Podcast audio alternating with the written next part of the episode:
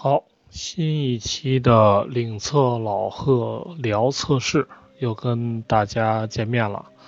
呃，如果大家觉得这个呃平台或者话题很有意思，请帮助我们多宣传、多转发。那这一期我们聊聊什么呢？呃，我们聊聊可能测试人员非常关注的一个话题：软件测试中的功能测试。到底有没有技术含量？为什么会有这么个话题呢？就如果你不是做测试的，可能对于你来说会很诧异。呃，IT 里面的一个软件研发的核心部门——软件测试，居然你们要聊一聊你们的工作有没有技术含量啊？真的有点匪夷所思。但是如果你已经是软件测试工程师的话，那你可能现在会会心一笑。因为你可能遇到了很多很多，呃，类似的问题，比如说，你总在抱怨你的工资比较低，你的工资呢永远比不上开发。如果公司要涨工资的话，可能先给开发的涨。你是测试人员，如果要裁员的话，可能先裁你。你可能总在抱怨呢，呃，软件测试工作并不受到公司的重视，测试人员老背黑锅。加班的是你，如果有问题的话呢，你会首当其冲排在前面。如果产品质量很好，用户很满意，那一定是开发人员的功劳。那近几年呢，呃，软件研发领域开始大规模的做敏捷转型，尤其互联网公司。那在敏捷转型的过程中呢，呃，又在谈这个去测试化。呃，能在一个 team 里，我们可能不需要全职的测试工程师了。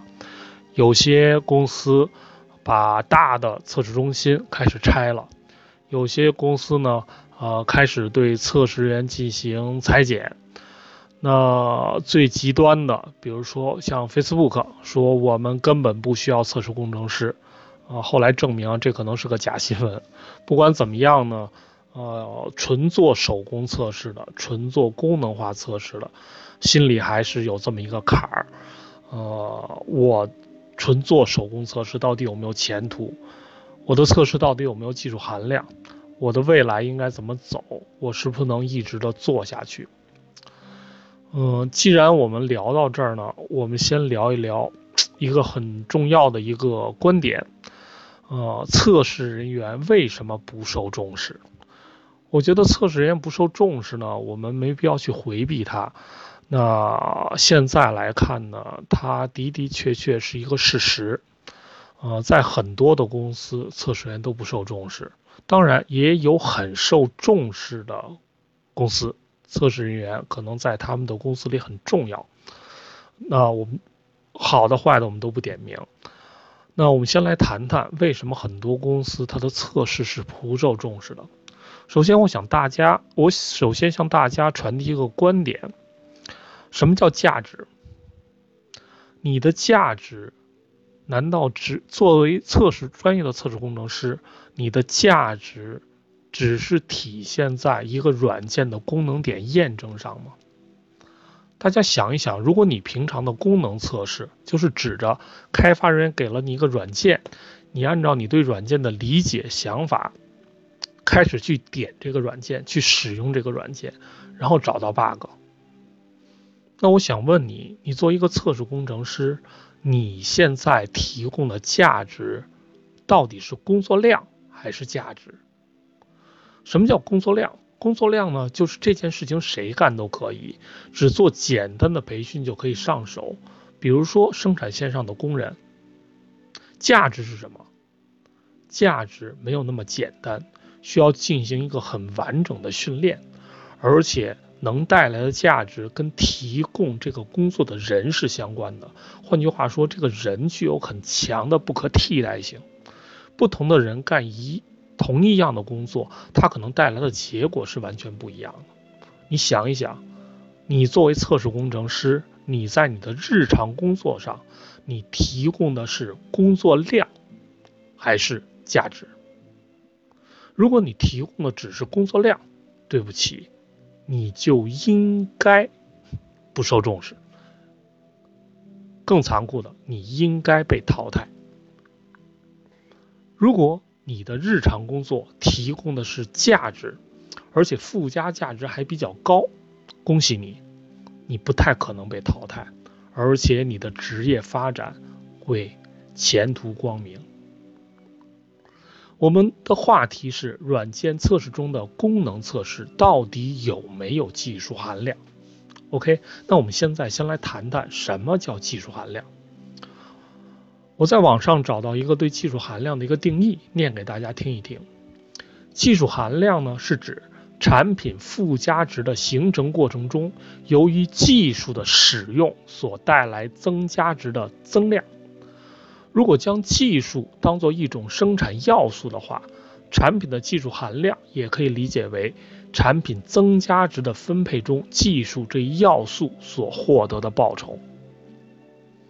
当你测试过程中间提供的技术含量越高，OK，你就越具有不可替代性，你的工资未来就会越好。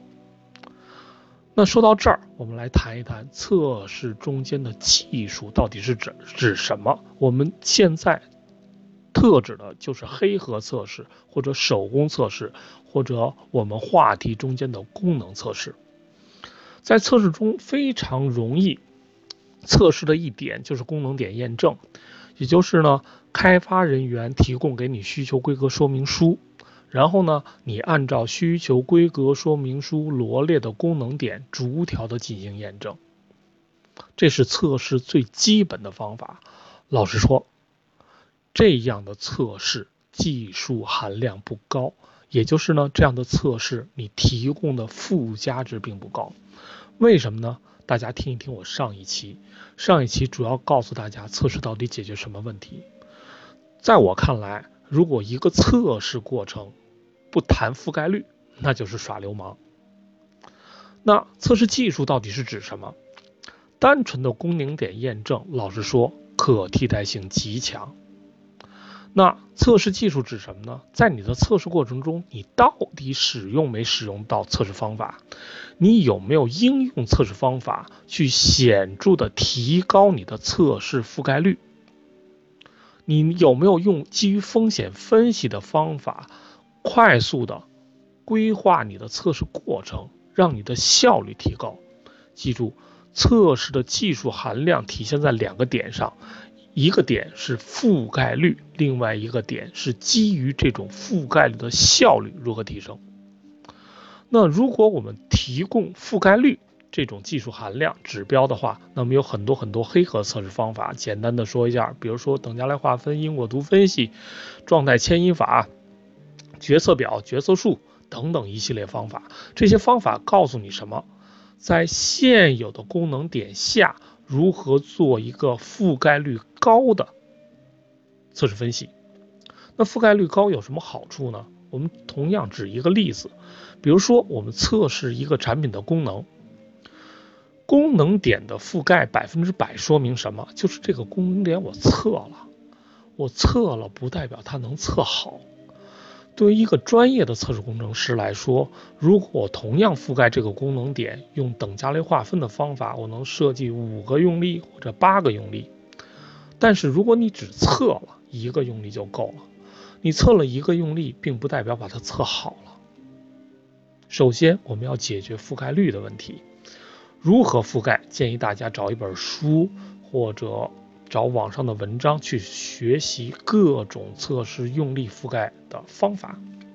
当覆盖率完成的时候，我们要解决一个问题：覆盖率只提供了能满足这种覆盖率的若干测试用力，但是我把这些测试用力全部执行完毕以后，时间太长了。那我如何找一种更有效率的方法，去把我这些覆盖率的测试用力？找一些哪些前面做，哪些后面做，哪些后面就不测了。在 S ISTOP 中推荐一种方法，叫基于风险的分析。那通过它，我们能快速的将我们的测试用力规格化，区分哪些先测，哪些后测，哪些不测。当然，区分它的前提条件就是你要满足一定的覆盖率指标。如果没有覆盖率指标，才在我看来全是瞎测。这个时候，你测试提供的价值是什么呢？就是对一个产品的覆盖率的一个说明。当我满足了覆盖率，并且执行的时候，你可以用数据去说话，这个产品的质量是什么样的？这个时候呢，你的测试才是有用的。你体现你测试技术含量体现在哪儿？体现在两个地方。第一，如何提供有效的覆盖率指标；第二，在这种指标条件下。如何在短时间内把目标达成？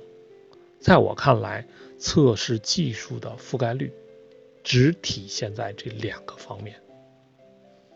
如果你能用数据、用指标去回向公司回答这样的问题，我相信你的公司会认可你这种技术含量的。同时，你也向所有的人。用指标的方法去证明软件产品的质量，这个时候你就具备很强的不可替代性了。好了，这一期我不知道给大家阐述清楚了没有？如果有问题呢，可以在微博、微信公众号上去向我们提出问题。如果大家觉得很好，请大家关注。